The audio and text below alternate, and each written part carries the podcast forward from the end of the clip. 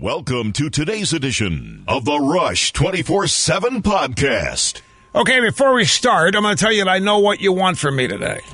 I know exactly because that's why I'm who I am. I have empathy. I am able to meet and surpass all audience expectations every day. I know what you want from me. You want me to be able to make you able to rest assured that this Bolton thing is no big deal. Right? That's what you. And guess what? I'm going to do my best to do that. Because I think I can. That and a whole bunch of other stuff. Uh, just royally. In fact, you know this this this uh, this virus from the Chi-Coms. I, I, I seriously wondering with with all of this that's happening out there, this impeachment, is this government doing enough? Is it focused enough to actually protect the country from the, the stock market? Is last I looked, right before the program began, it's. Uh, it's every stock is down for the most part. It's the market overall DJI down 300 points. Um, and does I don't see where we've put any ban on Chinese passengers being uh, permitted into the country. It's a serious thing that could be brewing out there, and just a question that I'm asking. Anyway, it's great to have you here with us, folks. Telephone number if you want to be on the program 800-282-2882 and the email address ElRushbo at eibnet.us. Right on schedule, Mitt Romney goes to the microphone. Hey, you know what? I saw this Bolton business, and I just want everybody to know that I am ready today to step in and be president. Well, that's what Romney is doing. I'll be able, I'll step in. Anybody wants me to be president, I'll go there today.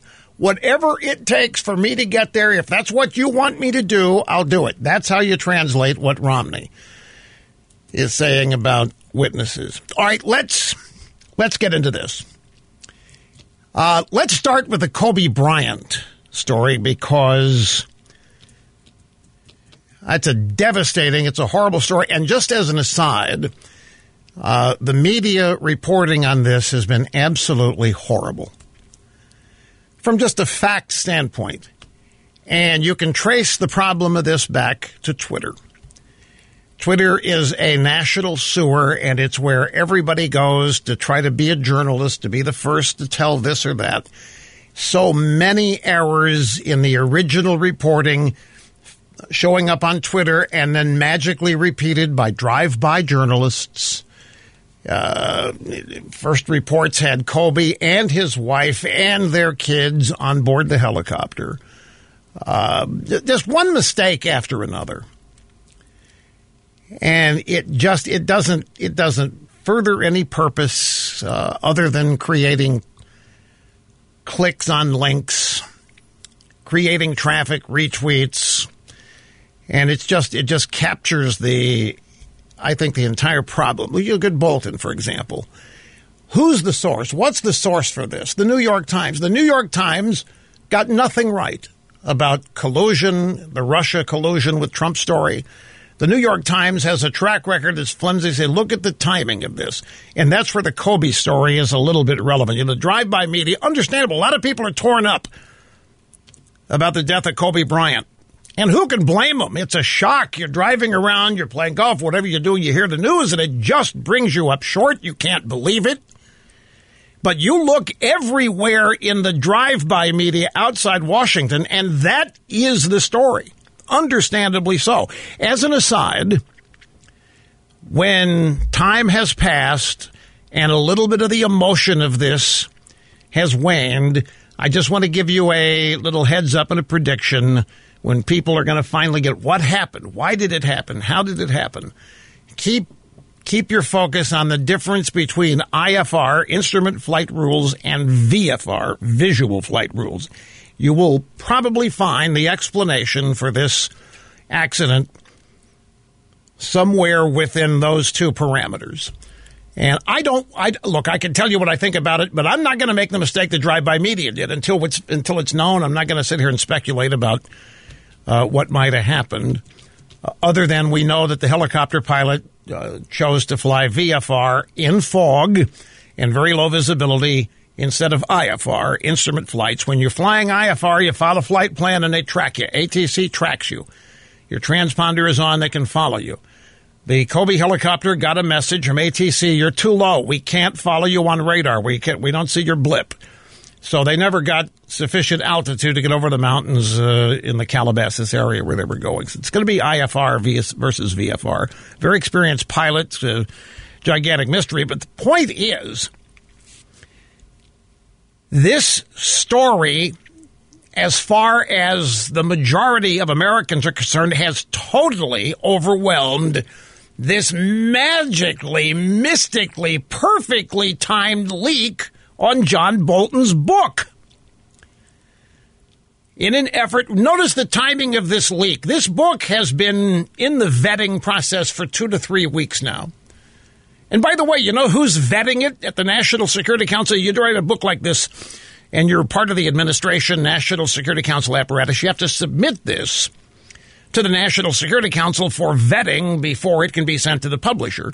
They have to clear it. No national security secrets or violations are, are being written about and being published. Alexander Vindman's brother, Yevgeny Vindman, is the guy vetting Bolton's book. And isn't it just magical that on the very day after the Trump defense team decimates the House manager's case, the very next day, here comes this leak from the New York Times about what Trump told Bolton supposedly that he didn't want to do. What remains amazing is the leak supposedly is that Trump told Bolton that he didn't want to release any aid to Ukraine until Ukraine turned over material related to investigations. And that's that's from the Maggie Haberman tweet. New York Times scoop Bolton book draft circulated to associates and sent to White House for review process describes a conversation with the president where he says he doesn't want to release withheld aid till Ukraine ter- doesn't want to. Well, you know, I don't want to go to the dentist but I do it. And I'll tell everybody the day I have to go to, damn, I don't want to do it. If I've got a meeting after the program that I don't want to take, ask the people here. I'll whine and moan and God, I really don't want to do the, oh, I wish I hadn't skipped, but I take the meeting. And I go to the dentist. So Trump supposedly tells Bolton that he doesn't want to release aid, but he did the aid got released. It was more than Ukraine thought they were going to get, and it included javelin missiles. It was it was, and Trump got nothing for it. There was no investigation.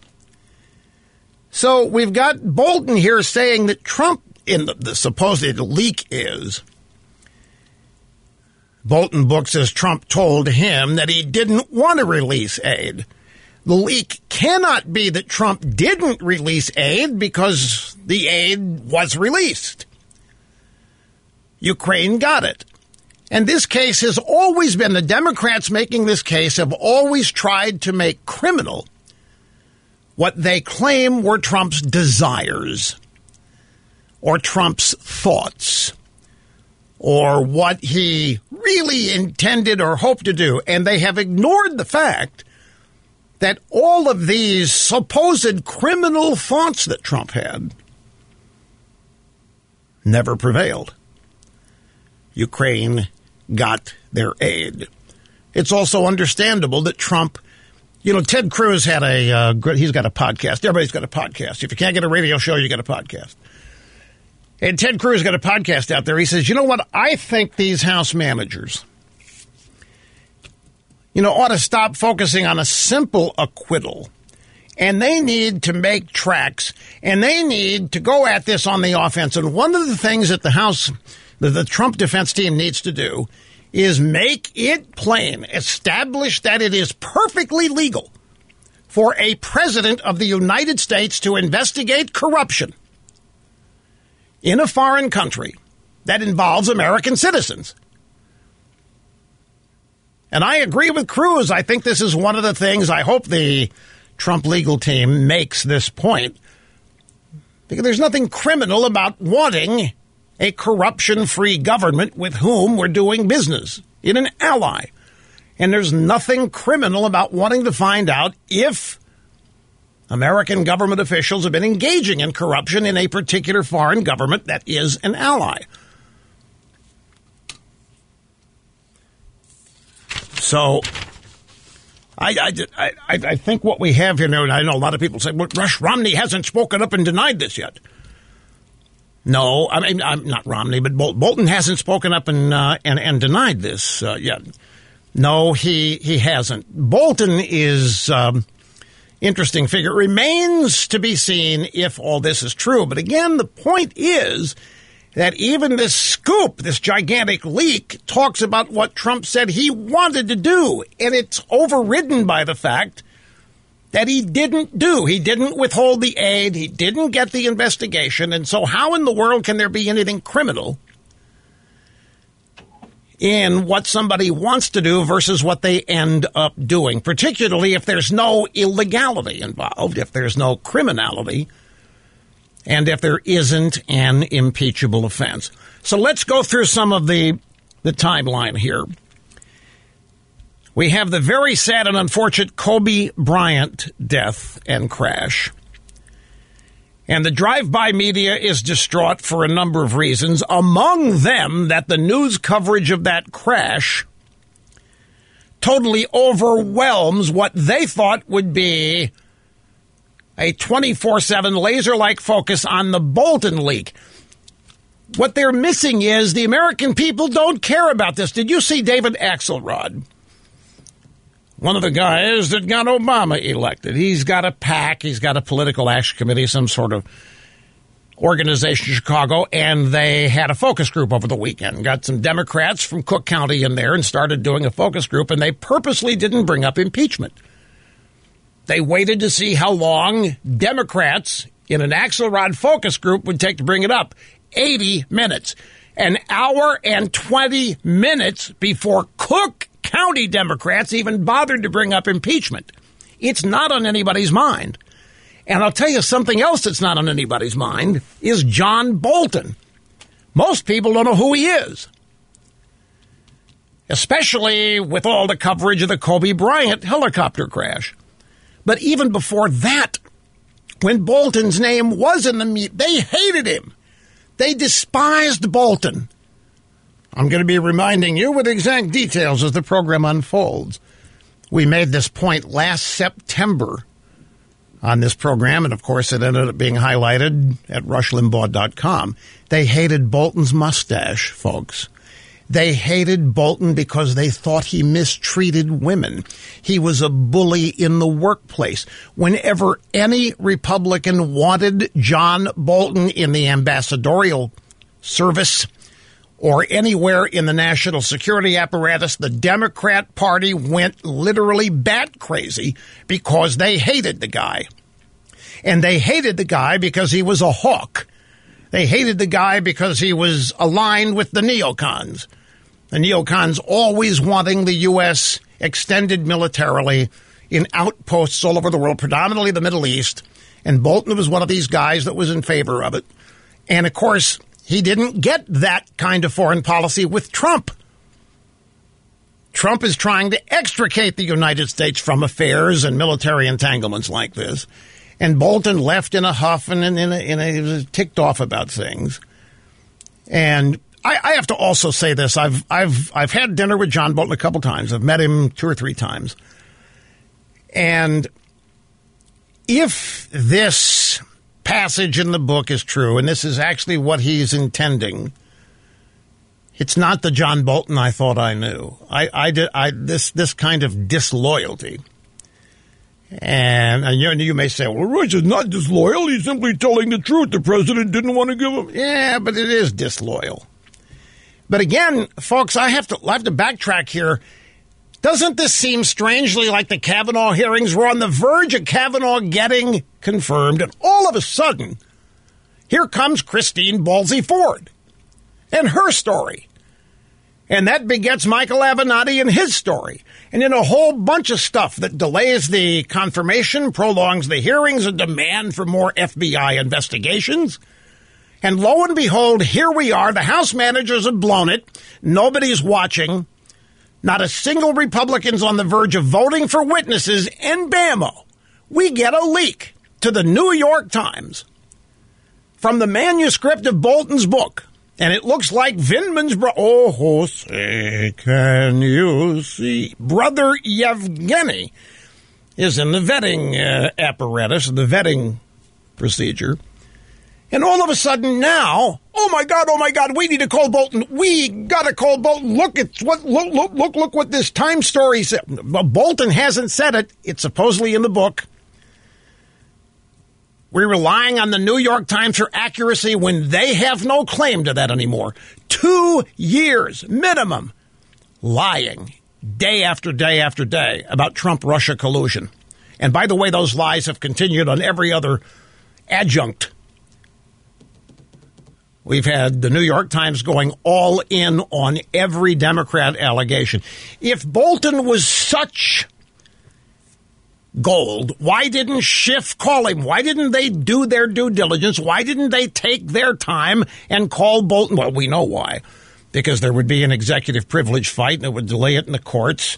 And they had to get this done for the purposes of the 2020 campaign. It looks to me like we almost have a replay an exact rehash of the Kavanaugh situation when he was on the verge of being confirmed. Here we are at this trial after the first day of the president's team just destroying the Democrat House manager's whole case. They did it in two hours on Saturday. And then the next day, we've got this when all the Democrats have been caterwauling about is we need witnesses, the Senate needs to open it up to witnesses and so forth, and now all of a sudden at the very last moment, we're getting a recycling of a previous Democrat quasi October surprise stop operation. Look, I take a break at so the clock, but hang on, folks, just getting warmed up at the EIB network. Hi, welcome back, El Rushbo, on the cutting edge of societal evolution. What that means is if you're here every day, you'll be way ahead of the game. You'll know what's important before it becomes important, and you'll know what to think about it when it becomes important. Now, Sean Davis, uh, and there's a bunch of these guys I follow, and I, I sometimes get confused where they. Where I think Sean Davis works at the Federalist, but it might be American Greatness, or it might be Breitbart, or it might be the Daily Call. I don't know. I, I think it's the Federalist. And his tweet is this John Bolton is running the exact same revenge playbook against Trump that James Comey used. He's even using the same agent and leaking it to the same reporters. Maggie Haberman at the New York Times, all because he's mad that Trump fired him for leaking and trying to start new wars. And as Sean Davis says here, it's so boring and so predictable. Bolton's attorney, Charles Cooper, said it's clear, regrettably, from the New York Times article published on Sunday, that the pre publication review process has been corrupted and that information has been disclosed by persons other than those properly involved. Big reveal there, buddy. The process, you mean journalism has been corrupted? Re, who knew? When did this happen, Mr. Cooper? But it is. It's the same revenge playbook. Same thing Comey did. It's the same thing they tried to Clarence Thomas. It's the same thing they did with uh, with Kavanaugh. And remember, it's all about what Trump said he wanted to do. Because they can't say that Trump withheld the aid. They can't say that Ukraine didn't get what they want. It's absurd. All of it is. Hi, welcome back. Great to have you, Rush Limbaugh, behind the Golden EIB microphone. Brand new week, broadcast excellence. Great to have you here as always. You remember the book by Omarosa, Manigault Stallworth.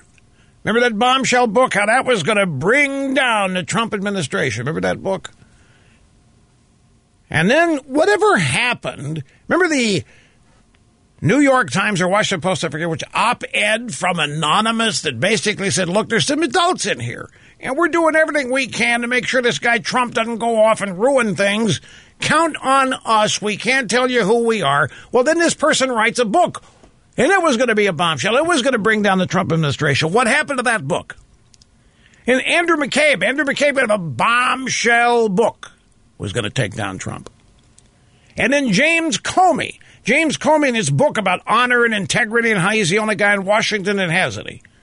And that book was going to take down Trump. And then Avenatti, Avenatti and Stormy Daniels and their thing was going to take down Trump. And then Avenatti was going to be the Democrat primary nominee for president. As now he's in court, charges of defrauding clients and Nike.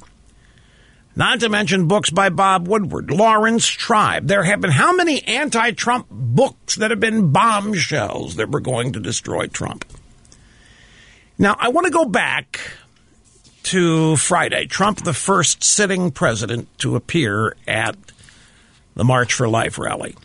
And there's a point to be made about this as it relates to the impeachment trial and the ongoing shenanigans. The Democrats are constantly on offense here and attempting to get the Republicans to slit their own throats. You got to call witnesses. You can't do this without calling witnesses. You must in the Senate. You must do your own investigation. Meanwhile, the House, as you know, didn't call any of the witnesses they're now demanding. And the Republicans had held firm. And over the weekend, it didn't look. I mean, you ought to see the drive by media stories out there before this Bolton leak happened. There's a piece from Mike Allen at Axios You've got people on F. Chuck Todd show and Meet the Press lamenting nobody cares. It's so horrible. The health, the Senate gallery is only half full. We can't find anybody in America who cares about. Oh my God, they're go, devoting every ounce of energy they got. They can't get anybody to care about it. The Senate gallery only being half full during the House manager's presentation. I mean, what more do you need to know? About how uncompelling the Democrats' whole case and their allegations are. And yet, despite the president's team holding all the cards because the House manager's case is one lie after another. And it was decimated in two hours on Saturday morning by Trump's team. So the Republicans, Ted Cruz is right. They need to go on offense and just whenever these Democrats start whining and moaning about witnesses or this or that, just tell them to go pound sand. Now, what does this have to do with the March for Life rally? Well, I'll tell you what it has to do with it. Donald Trump's the first sitting president to ever attend one. A lot of presidents appeared by video. They appeared on a video screen. A lot of presidents sent videos, but no sitting Republican, certainly Democrat, ever actually attended it. Trump did on Friday. What happened to him? Not a thing. In fact, his stature rose and he cemented that voting bloc even more firmly than it was already with him. But the but the point is the bottom didn't fall out. A Republican president actively participated in a pro-life rally which had never been done before, the biggest one in Washington of the year. Now, Normally, Republicans think doing that kind of thing is going to kill them politically. It's going to destroy them. Oh my God, it's provocative, it's unnecessary. All Trump did was benefit. But there's something else Trump did, and he's been doing this his entire presidency. He has been teaching and showing and demonstrating to Republicans you don't have to be afraid of the media anymore. You don't have to be afraid of the Democrats, and certainly you don't have to be afraid of Adam Schiff. And you don't have to be afraid of Chuck Schumer or Harry Reid or any of the others. You don't have to be afraid of them. You don't have to be defensive. You don't have to say and do things to make half the country think you're not the bad people the Democrats say you are, which is what the Republican modus operandi has always been. This whole business of calling witnesses, all these weak Republicans who think they want to call witnesses. It's in response to Democrat demands. It's not because they actually think it's necessary. It's not because they actually want to. They think they've got to do it because the media is demanding it and because the Democrats are demanding it. And if they don't follow through, they're worried that the American people are going to see them as a bunch of, you know, racist, sexist, bigot, homophobe, whatever the cliches are.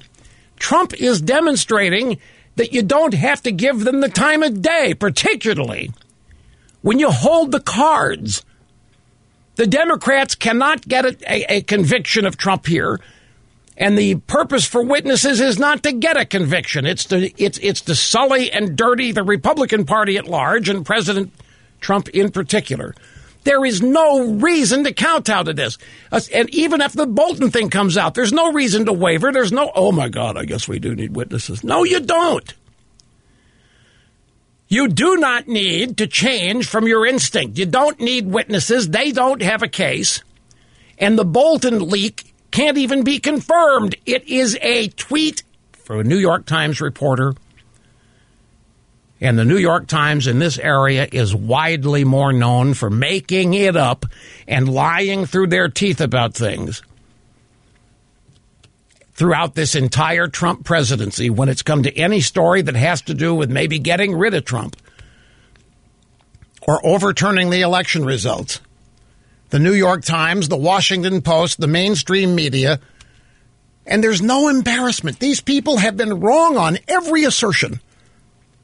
They published lies under the guise of leaks from intelligence community people, former government officials, former Defense Department officials. You've run the gamut. And not a single one of them was true the Steele dossier, which was responsible for all of that. None of it was true. Trump has not committed a crime. He hasn't even committed a thought crime because there's no such thing as a thought crime. But they're trying to impeach him on the basis of that. I was watching Schumer today at his regularly scheduled 11 o'clock in the morning press conference, and he, he said uh, that that here it is that there had been uncovered a plot to remove the ambassador. That would be Marie Yovanovitch. A plot. A plot to remove the ambassador. This is Chuck Schumer saying that Trump has behaved additionally in a criminal way because we've uncovered a plot to remove the ambassador. Uh, this is Trump telling some associates, just get rid of her. She's in there undermining my foreign. Get rid of her. I don't want her in it. He can fire any ambassador he wants, and it isn't a plot. It isn't a crime. It isn't an impeachable offense. The president, whoever he is, runs American foreign policy. If he doesn't like an ambassador, who do you think appoints the ambassadors? She's a holdover from the Obama years. I think Trump is going out of his way trying to be gracious here, not firing in summary a bunch of political appointees like Obama did. Obama fired every U.S. attorney when he took office. George W. Bush didn't. He waited a couple years, then all hell descended on him when it happened. But there's no plot to remove the ambassador, trying to make it look like there's some sinister criminal behavior in firing an ambassador. But that is an indication of how all of this is being treated. The bottom line is you can't find a more partisan, uh, apparently, supposedly partisan and volatile issue than abortion, right? Abortion, no, Rush, not supposed to bring it. Don't talk about it, Rush. Don't talk about religion, but don't talk about it. Nothing to be gained, Rush. Trump, the first sitting president to attend a pro life rally. His approval numbers are at an all time high, not only after that, but in the midst of this impeachment fiasco. The U.S. economy continues to roil, and the American people know it and give it five star ratings. Record consumer sentiment, record consumer confidence.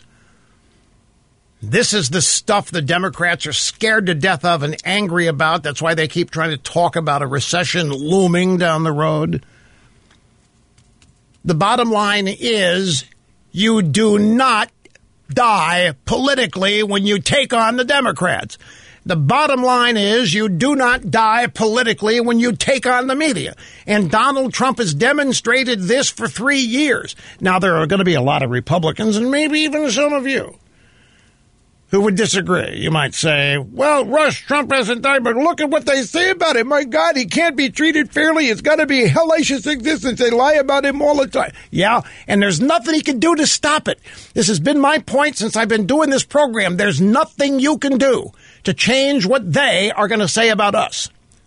And you certainly can't do it by convincing them that we're not what they think we are, because they know that we're not what they think they. Well, I take it back. Catherine and I watched Bombshell over the week. I don't, folks. Whatever you do, don't. See, if I say this, it's just going to get people intrigued and want to watch it. It is an absolute. It barely rises to high school level quality production. The only reason to watch that stupid ass movie is to find out every cliche they think about you and me. By the way, in this movie, everybody who works at Fox News hates it. Everybody that works, everybody has to hide who they are. There's a lot of lesbians at Fox News, you know that, but they have to hide it. They can't put pictures of their of their partners on their desktops because otherwise management might see it and fire them.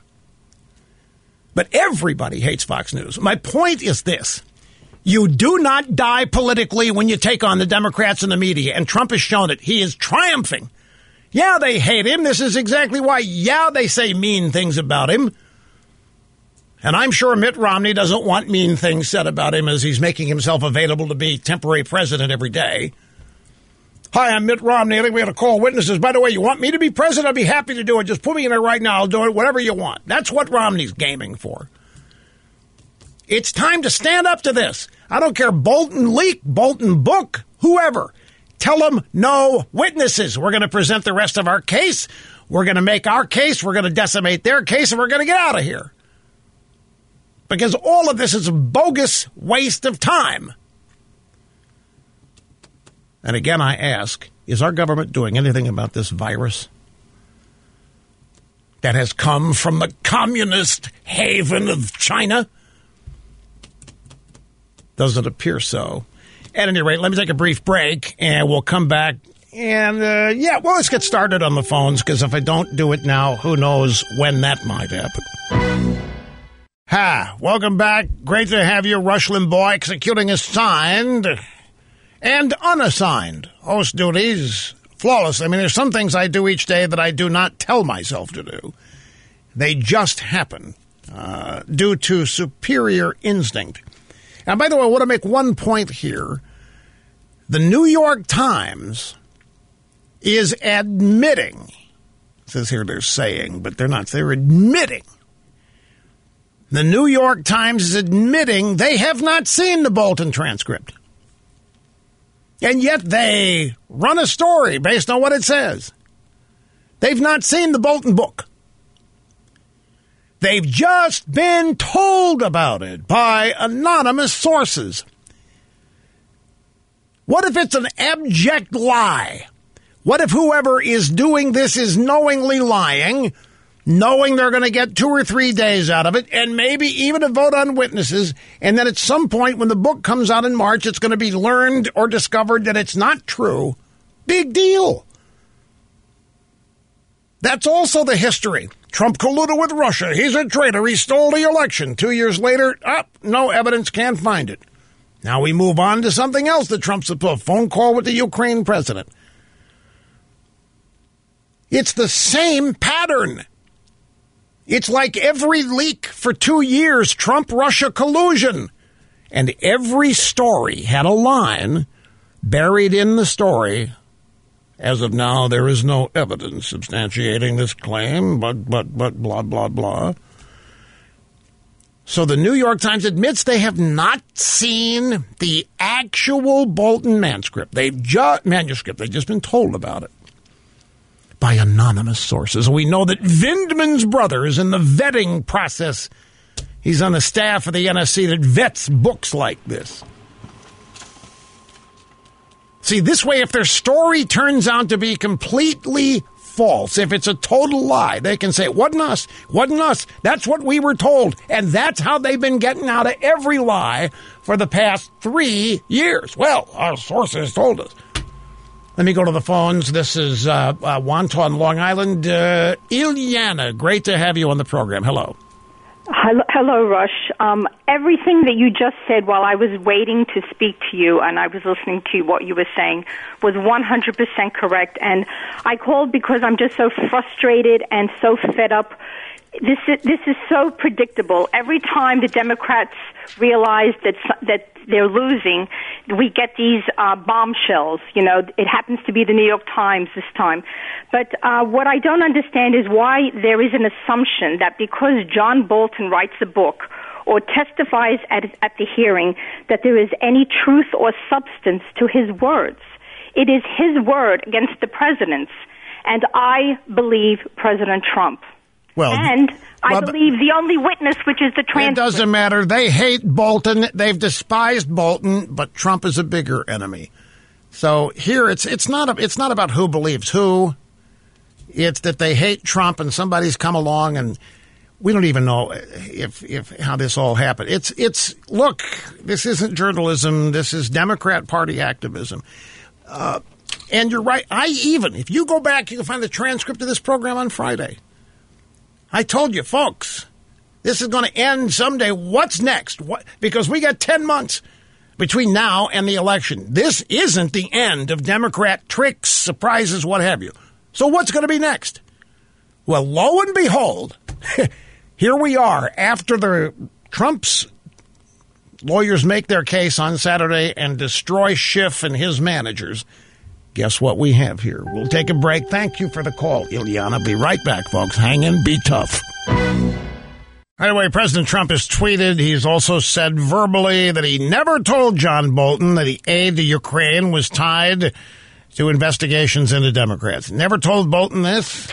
Uh, the New York Times story is that uh, Trump told Bolton he wanted to. Anyway, back in a sec. The views expressed by the host on this program have captivated the nation for over 30 years. The views expressed by the host on this program are documented to be almost always right, 99.8% of the time. Great to have you here, folks, as is always the case.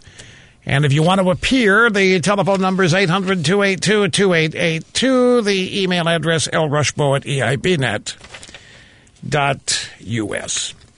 All right, so now the second day of the Trump legal team presenting their case, which probably going to be a combination of refuting Schiff and the Democrat House managers and Trump's asserting his case. They really, you know, I'm going to characterize it beforehand. I, I, I hope that it's yeah, I don't mind you know going down the list and refuting the baseless, just crock-filled allegations that Democrats have made, but there does need to be some offense uh, asserted here.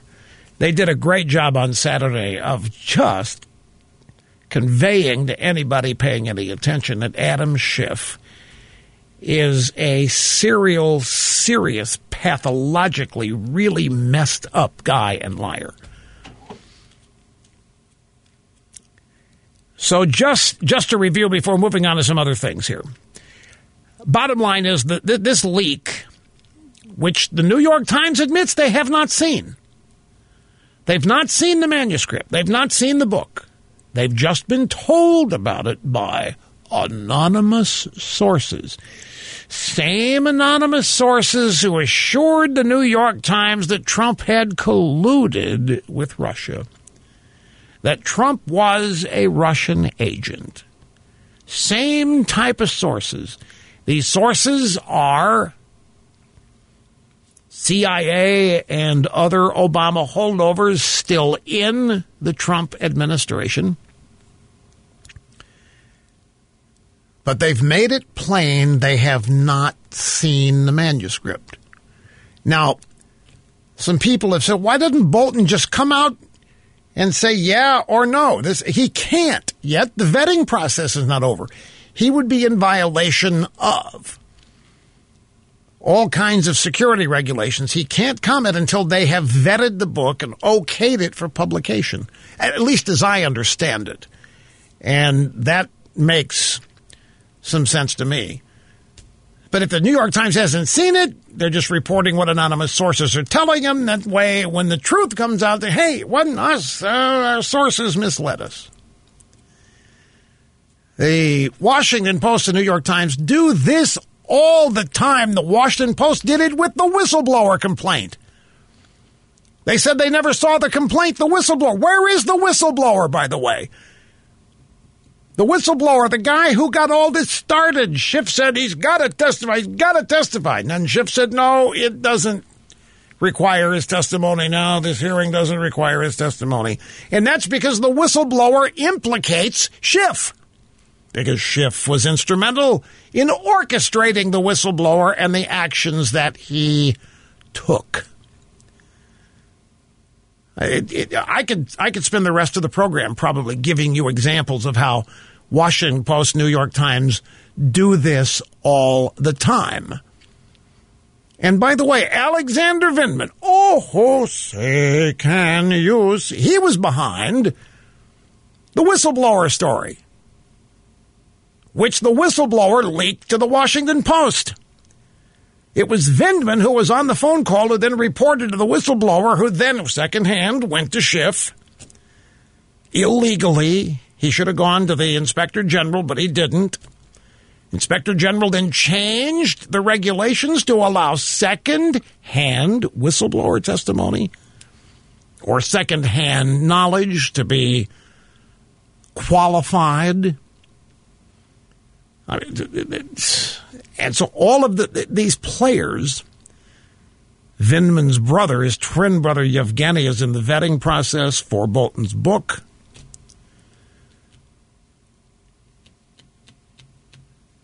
The original Washington Post leak on the whistleblower's complaint turned out to be a pack of lies. And among those pack of lies was that the transcript of the phone call was shocking it was frightening. It was scary, the whistleblower said. It was unreal. Oh my God, we had to do something. It was so bad. And then there's nothing in it. Trump releases the transcript. None of that was the case. And the Washington Post said, don't blame us. That's what we were told. Their lies got enough attention to kick off this entire impeachment process. The whistleblowers' lies are why we are here. And the Washington Post published this pack of lies and then got out of it by saying, well, it's what we were told. We didn't actually see it. I hope the Trump defense plays all the clips of the Democrats saying that we don't need witnesses, that the impeachment is a coup from the Clinton days, as well as the drive-bys saying it. Play it several times over the next two days. Even even though even though we say hypocrisy doesn't stick to Democrats, it still would be good to get it out there. Anyway, here's I, I, I think the Bolton leak that again the New York Times has not seen was orchestrated to do two things to distract from the Republicans just creaming the Democrats' case on Saturday. And it was a Hail Mary pass to try to get the Senate to vote to call witnesses. And it was not the first. You know what the first effort they made to get the Senate to call witnesses? The Lev Parnas video. Lev Parnas. They had Lev Parnas video of Trump saying he wanted to fire Yovanovitch. That's what Schumer was saying they uncovered a plot. Uncovered a plot to fire the ambassador. The Lev Parnas video. That was supposed to be so heinous that it was going to make the Republicans immediately vote to call witnesses, but it flopped. It went nowhere because guess what? You don't need to plot to fire the ambassador. You just call her up and say, You're out. Trump doesn't need to orchestrate a plot. He appoints ambassadors. He fires ambassadors. Any president does. But somehow, somehow, Lev Parnas on video, with Trump on video saying that they wanted to get rid of the empress, sack her, get rid of her. Somehow this is impeachable. Somehow this is sinister. Somehow this is a crime. It flopped, and so here we are. Now, it's fascinating to read news media accounts before the Bolton leak. And as your host, that's exactly what I did over the weekend. And I'm here to tell you the Senate, and it was widely known as conventional wisdom, the Senate was on the brink of voting not to call any witnesses. In fact, Mike Allen of Axios, formerly of Politico, formerly of the Washington Post, formerly of the Drive By Media, Mike Allen reported yesterday that Trump is on, quote, a glide path to swift acquittal at his Senate impeachment trial, despite a blizzard of evidence bolstering Democrats' accusations. There isn't a shred of evidence that bolsters any accusation. That's the rub, that's the thing. But anyway, before the Bolton leak, the drive-bys were ringing there. Oh my God, the, the Senate is going to vote no witness. Oh my God, it's horrible and and and F. Chuck Todd all over Meet the Press and had his guests on, and they were all concerned that nobody cares. Nobody. In fact, I've got the audio soundbite of this. Let me see. I can find it real quick. I think I've got this. Yeah, grab soundbite number 14. Chuck Todd meet the uh, meet the depressed, and he's got uh, Cook Political Report national editor Amy Walter on, and they're talking about voter reaction to all of this. Maureen Dowd had a fascinating little nugget in her column today. I want to put it up here. One Democratic Senate staffer mourned the apathy. Our phones aren't ringing, he told me. Nobody cares. It's the saddest thing ever.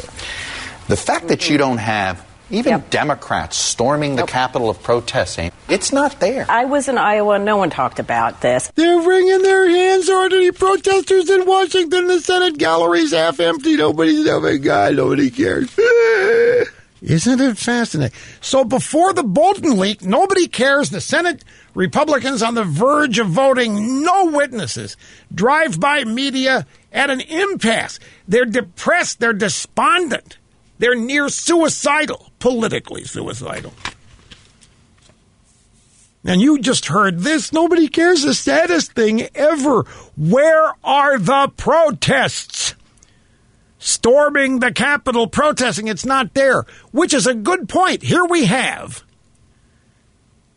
as far as many schlubs are concerned, the closest yet the Democrats have been to getting rid of Trump. It's a freaking impeachment trial. And where are the vagina hat clad women and the feminazis? And where are the rest of the paid protesters, the rent them? Where are they? They're not storming Washington. They're not even showing up to try to get in to watch this. David Axelrod admits he's on CNN talking to Erin Burnett. He's all concerned. He did a focus group out there. And a bunch of Democrats in Cook County didn't even bring it up for an hour and 20 minutes. I'm looking for the soundbite here. I know I saw this in here somewhere. Da-da-da-da-da. See, anybody tell me what number Axelrod is? Maybe I don't have it. I thought I did, but we don't have it. Okay. But he was out there on CNN. And He said, hour and 20 minutes. It's the same thing you just heard out of Chuck Todd. Oh, whoa, it's us. Nobody cares. We can't find it. Nobody's interested. There's no protest. So the bottom line here is that before the Bolton leak, it was utter depression. It was, oh my God, all is lost. And now the Bolton leak, New York Times, manuscript that they haven't seen. Senate on the brink of voting not to call witnesses. Mike Allen saying Trump's on the way to a swift acquittal. And lo and behold, the New York Times produces a quote unquote leak of the Bolton manuscript. And even if everything that Bolton says is, even if the, everything the Times uh, claims that Bolton says is true, there's not a single thing impeachable about it. Because the leak is that Bolton says Trump told him he wanted to do XYZ, whatever. He wanted to condition the aid on the investigation of Democrats. That's what Bolton says. Yeah, Trump told me he didn't want to get the aid to Ukraine until they investigate. Well, big deal. Like I said, I tell people all the time, I don't want to go to the dentist tomorrow. I got this stupid appointment. I don't want to go. But I, I went. Or I don't want to do this meeting, or I don't want to do this or that. We all do this. Everybody complains. Everybody speculates. You know what I'd really like to? I would love to tell these guys they're not getting their money until they give me the goods on Biden. But what happened? Ukraine got their money. There was no investigation. Ukraine got everything they wanted and more. This is all so really dangerous. They're trying to convict Trump here on thought crimes, but I'm telling you, folks, it was fascinating to watch the media, consult the media, read the media before the Bolton leak, and they were on the verge of utter despair. And now look at them. And it's the same pattern, same thing Comey tried. It's the same thing they tried with Kavanaugh, with Clarence Thomas, on and on and on. Quick timeout. We'll be back. We will continue with much more after this. On the cutting edge of societal evolution, Rush Limbaugh executing everything I'm supposed to do flawlessly. Things I tell myself and assign myself, and things that I don't. Whatever I do, it just works. Uh, before we get back to the phones, just two things. One, I want to go back to me, rushlimbaugh.com, and this program, September 10th, 2019, when John Bolton was let go as National Security Advisor. And I want to read you just a few little excerpts here from what I said then. Okay, so Trump says he's fired Bolton. Now, Bolton says, no, no, no, he didn't fire me, I resigned. Well, we'll have to wait and see. But I'm just going to tell you what's going to happen now, folks. Remember, this is last September. You got to trust me on this. The drive-by media, the Democrat Party has hated John Bolton for his entire career in the Foreign Service. He's been a UN ambassador. He's been accused of being rude to employees, been accused of being unfeeling and insensitive toward women. He's been accused of being no nonsense. He's been accused of being a horrible diplomat that he tells people straight out, right between the eyes. The drive by media has never had any respect for Bolton. They've never liked Bolton. He's always been an extension of whatever Republican president they hated. But now you watch. It won't be long, and John Bolton's going to become the smartest foreign policy strategist in our country. He's become the wisest foreign policy advisor Trump has ever had. The drive by media, despite a lifetime of disrespect and hatred for Bolton, they're going to start wringing their hands and lamenting that he was the last adult in the room. And that now we're all in peril because John Bolton is gone. Bolton was the only guy saving us from the insanity of Donald Trump, the only guy saving us from our enemies beating us. This is how they're going to portray him. And back on September 10th, I said, I predict he's already getting book offers. He's already getting interview offers. The left is going to offer him whatever they can to get him to speak out against Trump. They can't help themselves. He's going to become the new Russian collusion story. John Bolton is going to become the next Robert Mueller. Mark my words. I have it right here my formerly nicotine stained fingers. I printed this out from my own website. Predicted all of. Now, granted, that's not a tough prediction because the drive-bys are the drive-bys. But what is it? What does this prediction need to be true? It needs Bolton to turn on Trump. And I'm going to tell you, I've like I said the first hour, I've I've, I've been to dinner a couple times with Bolton and his wife, met him here and there. I never thought that he was disloyal in this way. Now, some of you might, say, not disloyal, right? You mean loyal to America. Trump's horrible. Trump's rotten. Trump's bad. Some of you think this, but I know not very many. But I guess everybody in Washington is, the end of the day, out for themselves. And that's one of the problems. All right, let me sneak another call in. We'll go to Mesa, Arizona. Sherry, great to have you. Glad you waited. Hello. Hi, Rush. Thanks. Hey, so just to bolster bolster your uh, your your thought that uh, they're trying to impeach Trump on thought thought crimes or whatever what is ever in his head. He also, during the Russian investigation, wanted to fire the special prosecutor, but he didn't. So it was the same the same thing. I mean, you know, everything he wanted. You know, that's exactly right. And the, and the and the Mueller report tried as hard as it could to make that appear to be abuse of power. That it appeared to be obstruction. He wanted to fire Mueller, and therefore we might be able to say that Trump wanted to obstruct. But the point is, Mueller didn't get fired, and the investigation wasn't obstructed. Nothing prevented it from being concluded. But you're exactly right. It's the same thing. That's a that's a that's a great great call. It's it almost is identically the same thing as this stupid leak involving Bolton saying that Trump told him that he wanted to, but he didn't do it, and Ukraine got the money. We're going blue in the face, reminding everybody of this. Anyway, Sherry, thank you. I appreciate that. Okay, thanks. Is there anything else you wanted to add? We still have 30 seconds here left for your allotted caller time. I, I just want to vent on something real quick. I live in Arizona. I have Martha McSally as, as our senator now, and she's up for reelection. Just frustrates me that everybody assumes that these people, because they are in a tough election, they have to be wishy-washy. Why can't it be that because 90 to 95 percent of the Republicans support Trump, it's because they're not strong enough uh, for Trump? Why is it always? It's because they're not, you know, wishy-washy enough. And that's Are you talking about, wait, are you talking about voters? You're talking about McSally? Yeah, I'm talking about like the, the Republican senators that are they're, they're saying are up for reelection and they have a tough because they, you know, they, they might vote for. Oh, oh, oh, oh. Well, b- b- b- well, experience. Uh, Republican voters have experience with Republican elected officials kind of caving now and then.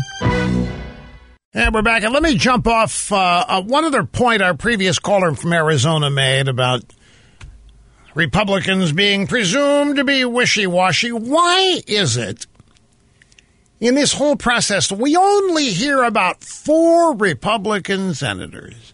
Four Republican senators are at grave risk if they go too far in supporting Donald Trump. Four senators. Cory Gardner is one, and we got Martha McSally is mentioned as another. And they're very worried. Oh, yeah, these Republicans are very, very worried. They might call for witnesses. They might vote to convict. They might because Trump is so hated in their states. Well, how come we have stopped hearing about the 32 Democrats in the House who uh, won election in 2018, the midterms, who are from Trump districts. There are many, many, many more potentially vulnerable Democrats out there as a result of all this than there are Republican senators. We don't hear about any of the at risk or vulnerable Democrats. It's only Republicans. Only in states that Trump carried. Yeah, my friends, it's only Republicans that are at risk here based on what happens. When the truth is, the Democrats may be blowing themselves up for a generation in all of this. By the way, we now have Axelrod. Grab audio soundbite number 25. He was on CNN Friday night. Again, this would qualify as Democrat mindset before this magically timed leak. Supposedly from the John Bolton transcript. I was in a focus group this morning for the Institute of Politics here at the University of Chicago with some Chicago Democratic voters, and it was chilling to hear them talk about this because impeachment didn't even come up. No one volunteered it for 80 minutes into the focus group, and we're right in the middle of the trial. When it came up, they said, you know, it's terrible what he did. The case has been proven, but we know how it's going to turn out. So we're not really that interested. We're ready to move on. We know how it's going to turn out. That means they know that Trump is going to be acquitted. That means they know that there's no way 20 some odd Republicans, unless they could clone Romney, uh, are going to vote to convict Trump. So they don't care. And they did this on purpose. They didn't bring impeachment up, Axelrod and his gang, and it took an hour and 20 minutes before it came up. And the purpose of the focus group find out what's on the minds of Democrats so that the Democrat candidates for president get clued in what they better be talking about. And it isn't impeachment. Now, I got an email during the break. Are you accusing Bolton of ratting on Trump? Are you accusing Bolton of being a snitch? No, not yet, because I haven't seen. All, all we've got to go on is what the New York Times claims an anonymous source told them about Bolton's manuscript. Uh, I know, I know, I know. Bolton has said he'd be open to testify. I know he said that it's given the indication that he wants to dump on Trump. If that's true, if Bolton does want to snitch, if he wants to rat on Trump, why do you think it is? You th- okay? You think it's because he's ticked off at the way he got fired? Hundred percent ego. I think, well, perhaps, but I don't think it has to do with being fired. I think it probably has to do that Trump didn't follow his advice. What is Bolton known for? Bolton's known for wanting to deploy the military here, there. It's basically a neocon agenda. And Trump doesn't want to do that. It was when Trump hired him and brought him in, there were a lot of people applauding it. Hey, this is really good. Bolton was considered to be very solid, but there were others who said, doesn't make sense because Bolton does not share the Trump agenda.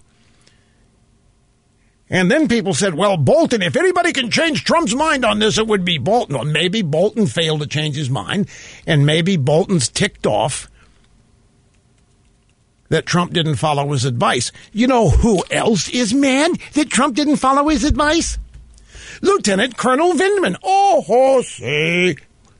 Well, Lieutenant Colonel Vindman said in his testimony before Schiff Skiff that he was in charge of Ukraine foreign policy and that he prepared the talking points for Trump's phone call and that Trump didn't use them.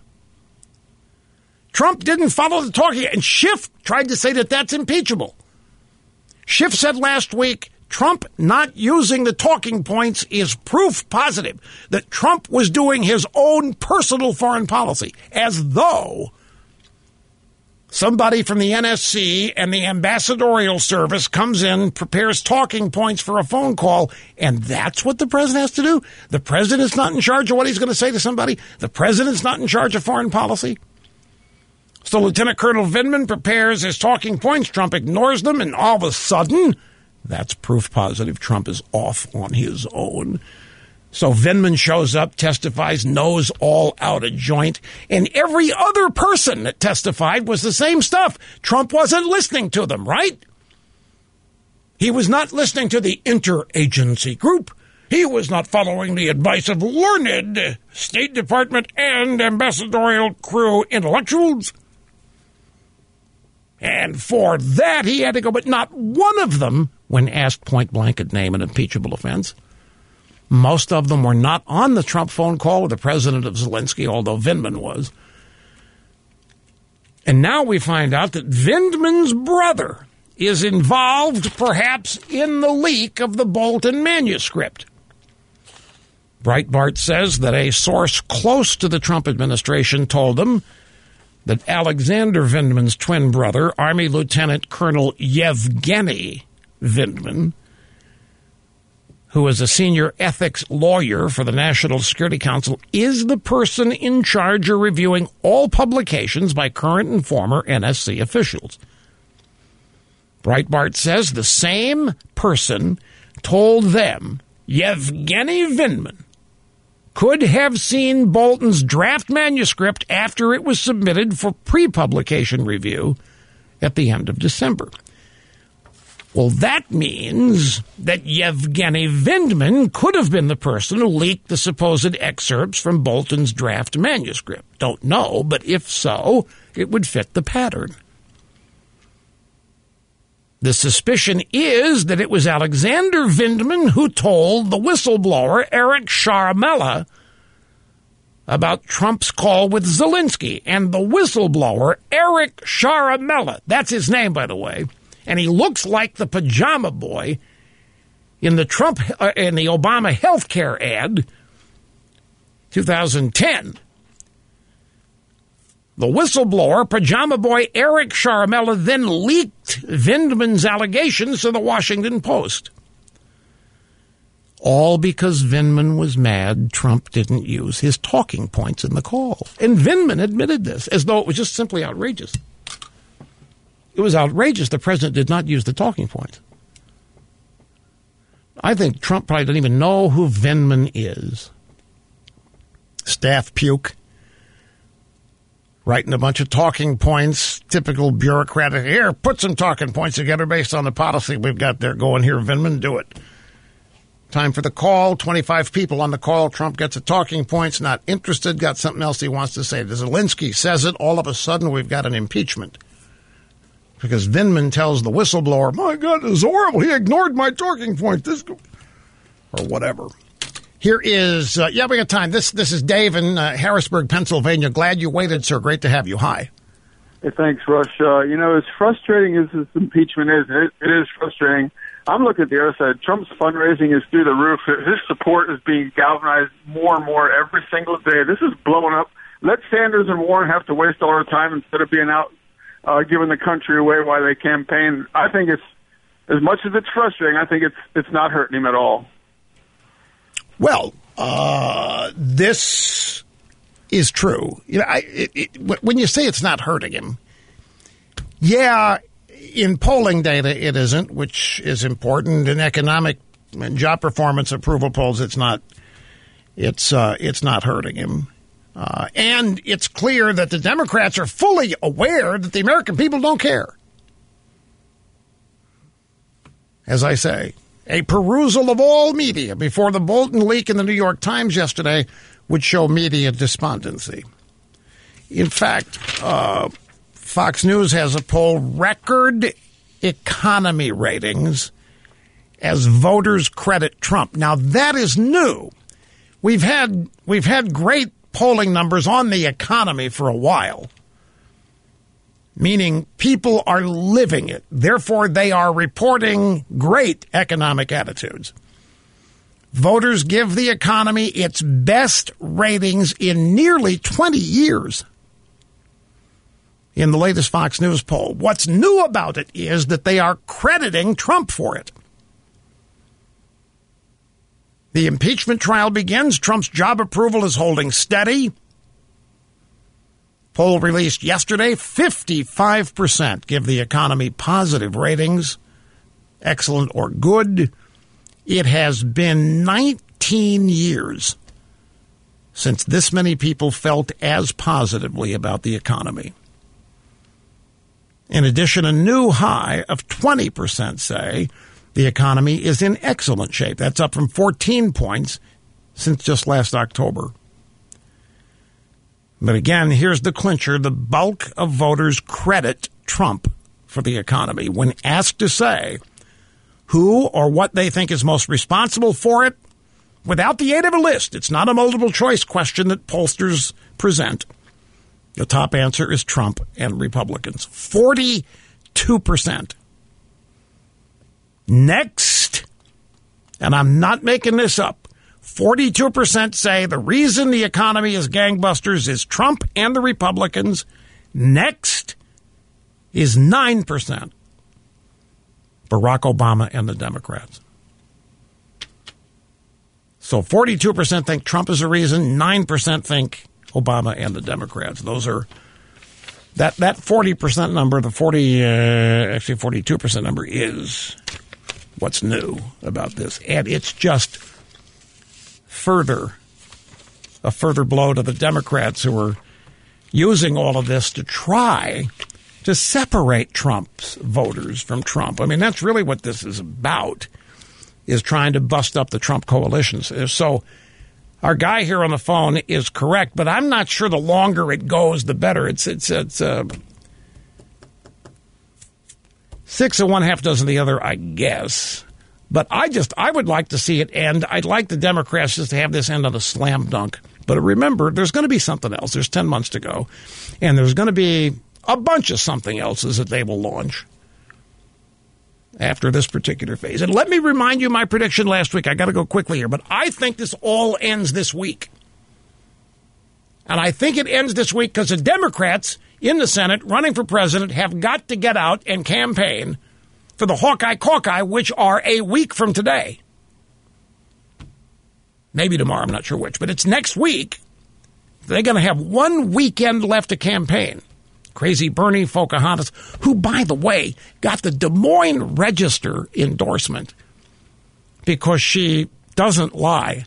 I, I, gotta, I gotta characterize that week. Yeah, hang on, let me turn around here. Grab. Okay, let me read something really quickly. Ken Starr can say.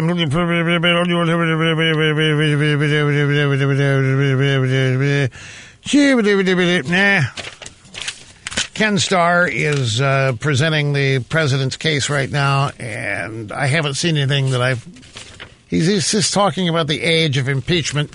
He quoted a Peggy Noonan columnist. Oh, no! Of all the people to quote for being on us, Peggy Noonan? Ah.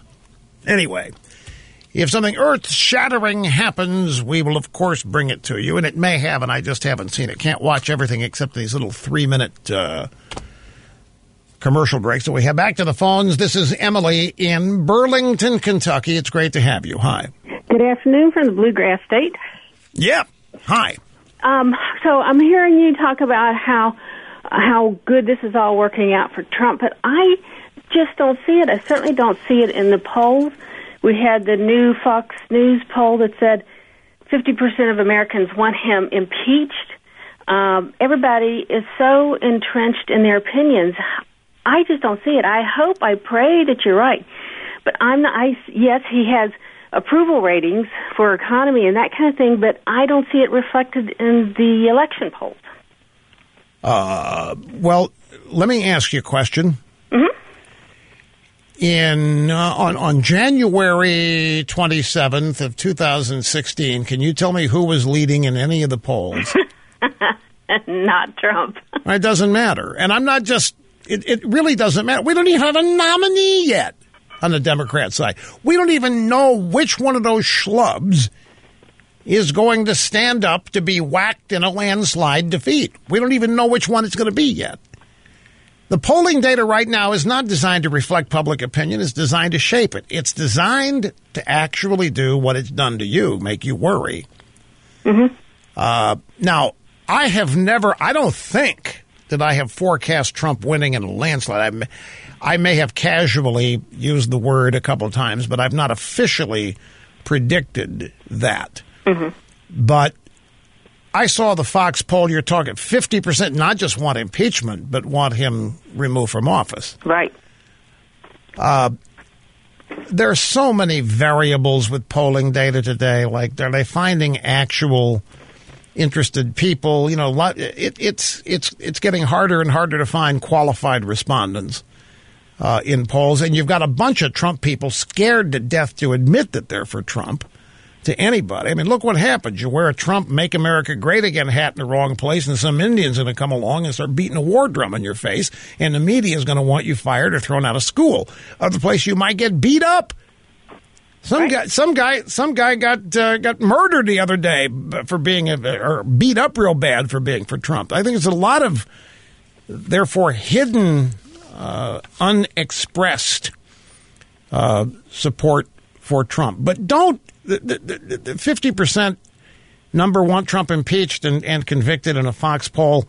There's literally no evidence that those people exist. Where are those people storming the Senate?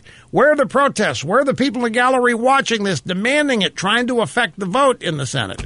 I wouldn't worry yet. When it's time to worry, I've always told you, I will tell you. Well, as it always does, folks, time is racing by here. We're already two hours in. You know, if you listen to this program each and every day, you would understand how futile the Democrats' efforts here are. You keep your confidence up. Keep it up, folks, because there's no reason to change now. I have a quick question here for the official program observer. And a program of this stature requires an observer. Somebody to officially observe what happens here for the historical record, would you agree with me that it would be very difficult to ever describe Ken Starr as being on fire? Yeah, I thought so. But he's, he's getting he's getting he's getting close. He's getting close for him to being on fire. He's just nuking this entire premise that the president can obstruct justice and be accused of impeachable offenses by defending the presidency constitutionally. And he talks about when I was trying to put Bill Clinton behind bars for all the crap that he did. We'd go to court. Every time we went to court on executive privilege, we won. We beat Clinton because he was suborning perjury, number of things. But at the end of the day, Henry Hyde, who was running the House managers for the House, said that none of the president's actions regarding executive privilege would in any way be considered impeachable offenses during the Clinton trial. Well, that that just destroys one entire article of impeachment that the Democrats have. It Trump has obstructed Congress by refusing to let Schiff and his smarmy little team of managers from seeing everything they want. Anyway, uh, he got pretty animated making this for him. Ken Starr animated as somebody in bed talking, not sleeping. Uh, that's that's that's how that best describe the degree here of. Uh, anyway, folks, welcome back. It's great always to have you. 800 282 2882. I want to move on to Democrat presidential politics here. Just a couple of additional items from the Washington Post. Trump soars to highest job approval rating of presidency despite impeachment trial. Trump's approval has been going up, not down, during this trial. The Washington Post ABC poll finds 44% of Americans approve of Trump's performance, 51% disapprove. Now, wait, I know you're going to say, but right, there's still 51% disapprove. How can you say it's the trend? It's going up. And by the way, I'm just going to tell look, everybody selectively accepts or doesn't accept certain aspects of polling because everything's been corrupted now. There's not, I don't know, there's not very much in Washington that most average people believe is legit. That something other than common sense is behind the explanation of things that we can't otherwise explain. It's just, and it's it's deserved. Washington has been corrupted. I mean, it, it's in any number of ways. Uh, how how do you have a president with 35% job approval among African Americans and Hispanics, 92% approval among Republicans, and a number of other individual groups that have Trump's approval way, way higher than any Republican ever has, and his overall job performance remains below 50? I don't believe it. I just don't believe it. And I think there are a lot of factors. And I think one of the factors is that people just don't tell pollsters the truth. And I think it's demonstrable now that a number of pro Trump people will hide that. What's the term for them? Shy Trump shy supporters, shy this. I'd not heard the term until last week, but whatever its actual term is, I, I think it's it has some validity. And then there's this Gallup. New Gallup survey 41% of Americans satisfied with the way things are going. This is different from the 42% who are crediting Trump for the economy. This is 41% of Americans satisfied with the way things are going. Now, you might think, well, Rush, 41%, that's no big. It's the highest it's been in 15 years, including during the presidency of the precious Barack Hussein O. 41% of Americans are satisfied with the way things are going in the U.S., a level not seen in 15 years. Gallup noted that the last time 40% or more of Americans were satisfied was in 2005. You know who was president in 2005? Quick, Rachel. Who was president in 2005? Dun, dun, dun, dun, dun, dun, dun. George W. Bush is correct. You win nothing because everybody should know that. 2005. George W. Bush. Last time, 40% of Americans were satisfied. Uh, also, I have I have people out there who really like uh, Scott Adams, the noted is his is his cartoon Dilbert. Yeah, okay. I got a lot of people who read Scott Adams's tweets and they send them to me. So what does that tell me? It tells me a lot of people are following Scott Adams. And it means a lot of people are following Scott Adams because they like what Scott Adams says. And so, since a lot of people are sending me Scott Adams tweets, here's one that a whole bunch of people sent me. Scott Adams weighing in on Bolton.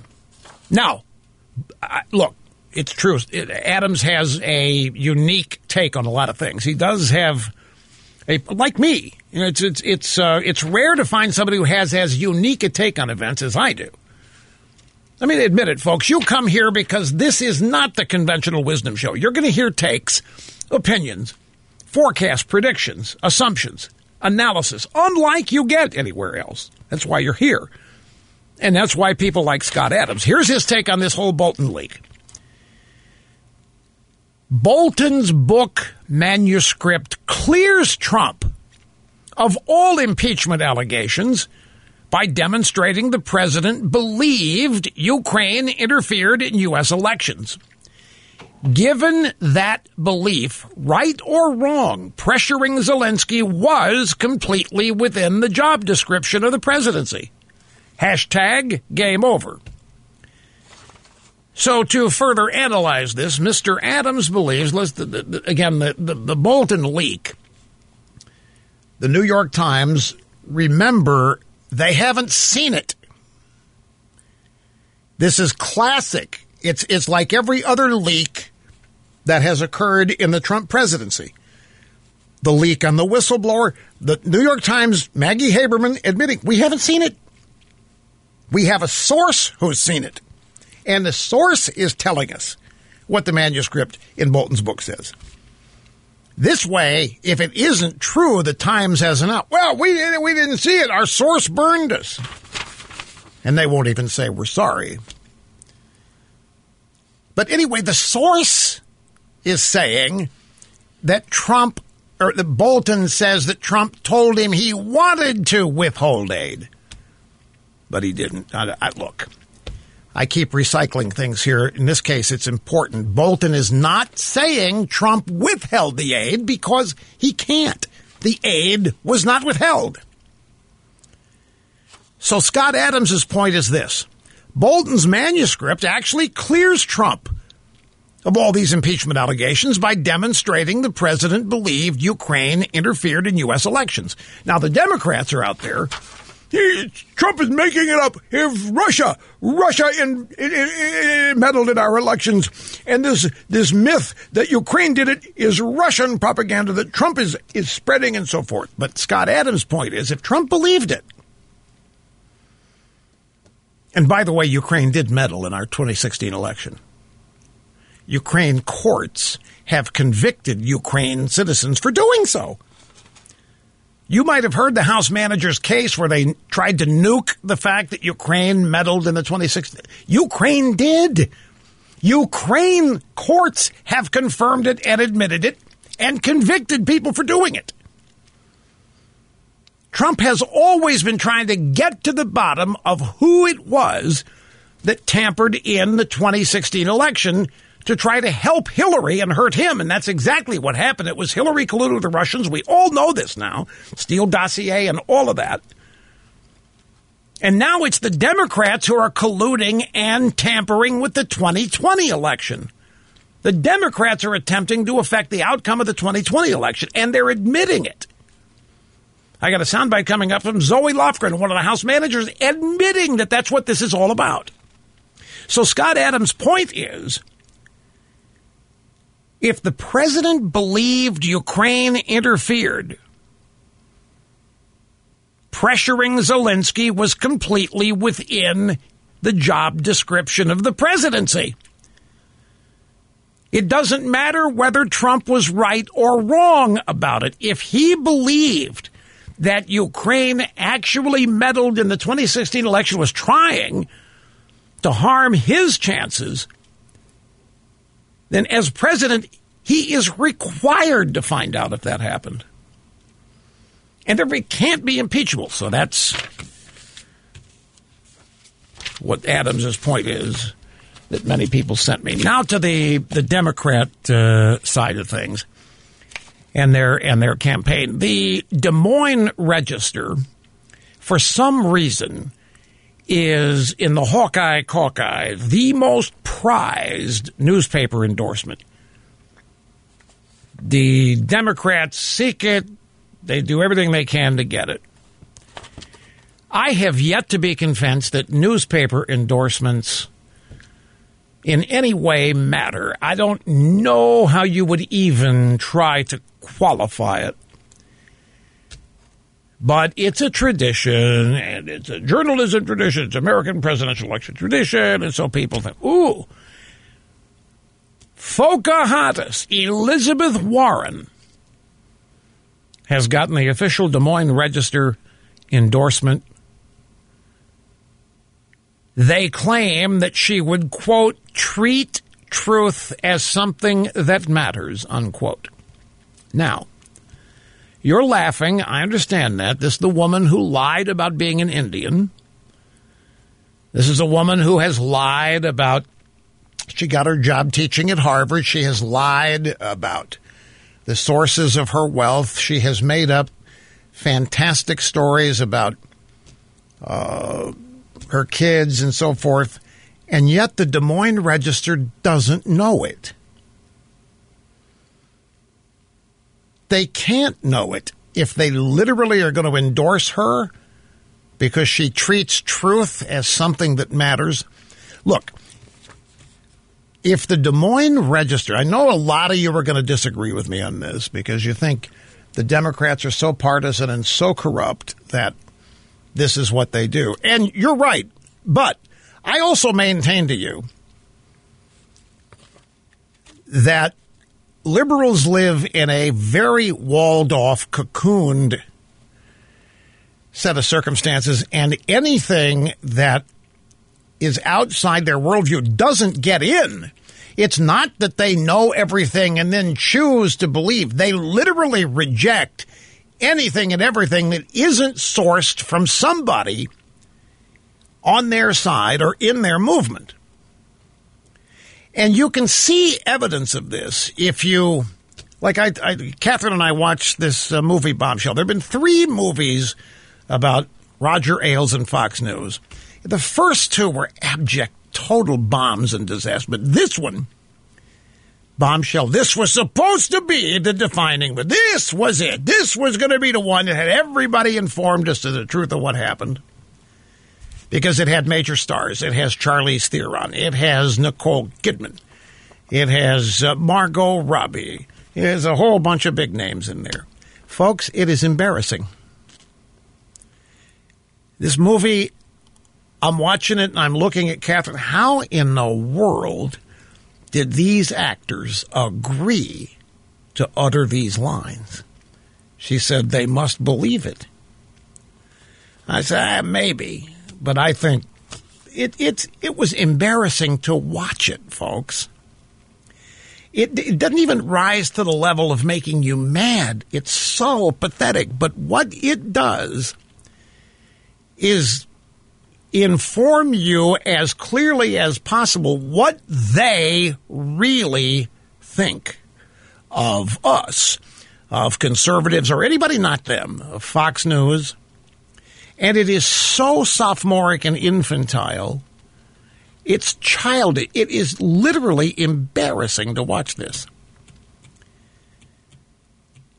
And there was something else recently that I saw that, that accomplished the same thing. Uh, some media presentation or something, I wish I could remember what it was, where we got an unfiltered view of what liberals think of conservatives. And this is just so bad.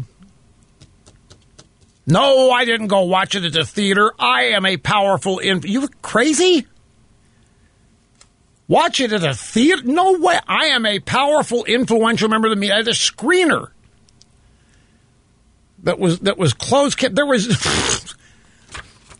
this is so bad. I mean, the portrayal of Ailes by John John Lithgow. How you you gotta know better than the words they put in your mouth. And all of these actresses, like I everybody that works at Fox News in this movie hates it, except for one bimbo, blonde-headed journalist who can't wait to get a job there and will do anything, anything to get the job. They hate it. The Fox News room is populated with numerous lesbians who have to hide the fact because if it's discovered, they'll be called out publicly and sent to retraining camps. Everybody works there, hates it. And the stars are if if if if I were portrayed in this movie, like Megyn Kelly and Gretchen Carr, I, I would be embarrassed that anybody saw this and might fall for it. Well, this takes the Des Moines Register literally has no idea.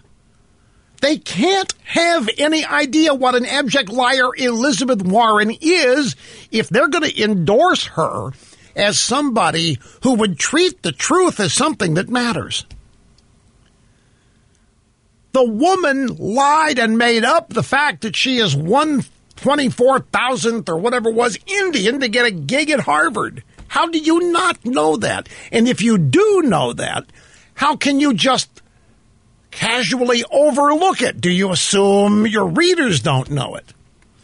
I'm telling you that, strange as it may seem, I think liberals in journalism, I'm certain there aren't any others, liberals in journalism, and every, I, I, I, I think you'd be stunned at how unworldly and how literally little they actually know about daily life in this country.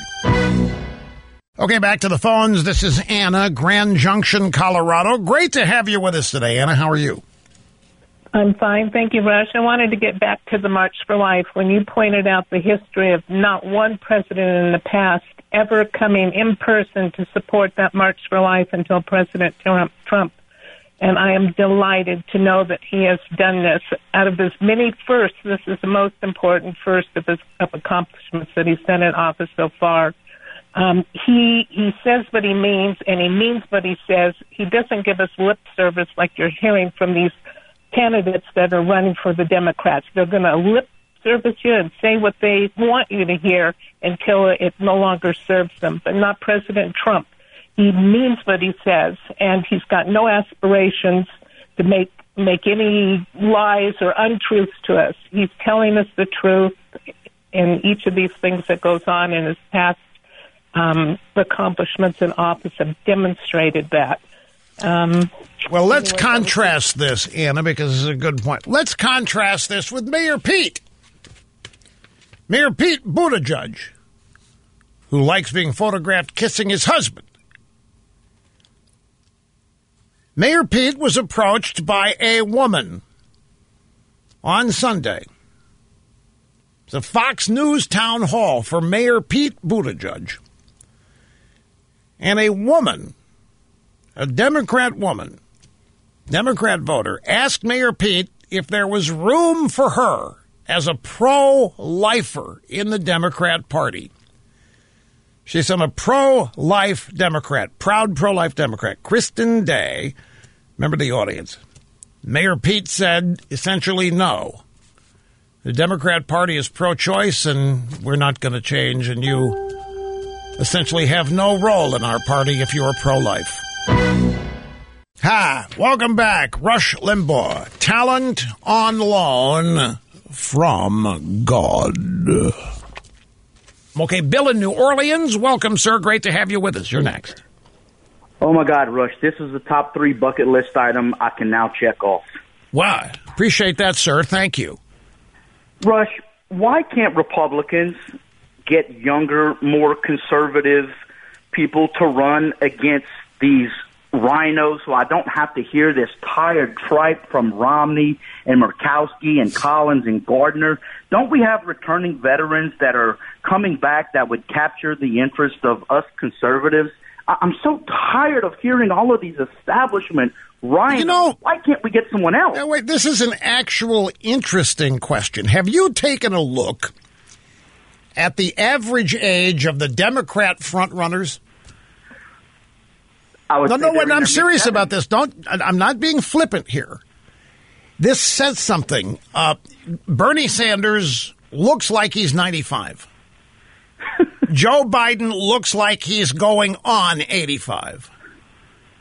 Uh, Elizabeth Warren is not a spring chicken. If you look at the Democrat, now the Democrat Party is thought to be what, Bill? Young and hip and progressive. The Democrat Party is thought to be Alexandria Ocasio-Cortez. And yet look at who their frontrunners are. They are literally out of Jurassic Park. And guess who Bernie's number one support group is? It's young people. Now, I, I don't know if you've noticed this, but now that I've brought it to your attention, do you have a reaction? What, wh- why do you think this is? Why are these old fossils who look like old fossils, why are they not automatically rejected by the youthful, young, vibrant, hip progressives of the Democrat Party? because they're being taught and they're being indoctrinated into in, from our universities now even middle school high school that this that the democrats are the way to go if you're young. And because they think like you do and you should be thinking this way. I- guess on my side, on Republican side, it's more about can't we find people that believe in conservatism like we do, regardless of age. I'm just tired of hearing about Romney and Collins and, and how they're not really Republicans. Well, why do you, you- The reason you hear about them is because the media focuses on them precisely because they undercut the Republican Party. That's why you hear about them because the media wants them to be traitors. The media wants them to go against their own party, so they make them out to be super stature, uh, very learned, and so forth. They're being manipulated to go against their own party. And if it weren't those four, they would find some others. Uh, but look, uh, you, now you're into questions of incumbency and how hard you said, why can't some returning veterans run against these guys? It's one of the most difficult things to overcome in politics is incumbency. Do you know what the incumbency return rate in the House of Representatives is? I'll bet a lot of you don't. It's 95%. 95% of incumbents win. Now, in 2018, something like 55 Republicans retired. So that meant 55 seats that were automatic, pretty much automatic Republicans were automatically lost because the incumbency factor was lost. And then now you're you're up for grabs. You got to actually campaign. Voters look at two people they don't know, the Democrat and the Republican, and it it was a big deal. And there's some Republicans retiring before the next election in 2020 in the House. But I, look, that that's one reason why, and it's the same thing in the Senate. It's not quite the same return uh, election rate in the Senate, but it's high. Incumbency because of fundraising. It's just easier to give gobs and gobs and gobs of money to people already there who have a track record of paying off on the donations and contributions that they get. You talk about Collins and Murkowski; they're actually young compared to. Look at the Democrats. Look at the look. You got Pat Leahy. The Democrat senators are as archaic as their presidential candidates. Now, th- th- where I was going with this, and I understand your frustration, but if it weren't Collins and Murkowski and Romney, it would be whatever other Republicans are showing an interest in hating Trump. The media would focus on them and build them up and attempt to manipulate them into voting against Trump on legislation or witnesses in this case for the impeachment trial. But why is it that in politics, like you, I always said politics, showbiz for the ugly. You're not going to have somebody. Where is the equivalent of Bernie Sanders in Hollywood, for example? Where is the Jurassic Park leading man in Hollywood? There isn't one. Hillary Clinton, Elizabeth Warren. Come on, folks, let's be real. We're talking about ancient people here, and they are the front runners, and they are and, and they are considered to be the ones with the greatest chance of winning. Obama was a rarity, came along young, but that was the race factor almost exclusively there in determining why he was selected in the primaries and why he won the presidency. When it when it comes to politics, there's something about age that I guess to people equals experience. But whereas almost everywhere else in American life and American society, the elderly are cast aside. They're thrown away. They're put in the home or they are put in a room in the basement or the attic. And I'm not trying to be mean here, I'm trying to be descriptive. I've always maintained that the elderly are one of the greatest sources of wisdom young people have, simply by virtue of the fact that they've lived longer than the young people that they're talking to and can impart all kinds of wisdom and knowledge if they still have their wits about them and so forth. But outside of politics, this is a culture and a country that's for youth. It is all about the young. It's always been. It's nothing new here, and it's that you could, you could say that that is an apt description for life in general certainly in athletics. I mean, once you hit 30 in professional athletics, you're on the downside. There are exceptions, but once you hit 30, you're done for. Your peak. Your best days are usually behind you. It's just the way it is. You have more energy, you have more resiliency, you have uh, a lot more of of what it takes for strength and endurance when you're young than when you are uh, elderly, seasoned citizen. Now, Americans are living longer and they're living healthier longer, but our culture still discards the elderly. And I'm not again, I'm not I'm not trying to sound critical of it. I'm not trying to be insensitive to it. It's what it is. And yet in politics, the old white haired guy is considered to be filled with experience and wisdom. I mean, it, it, doesn't even cross anybody's mind that crazy Bernie is crazy and old.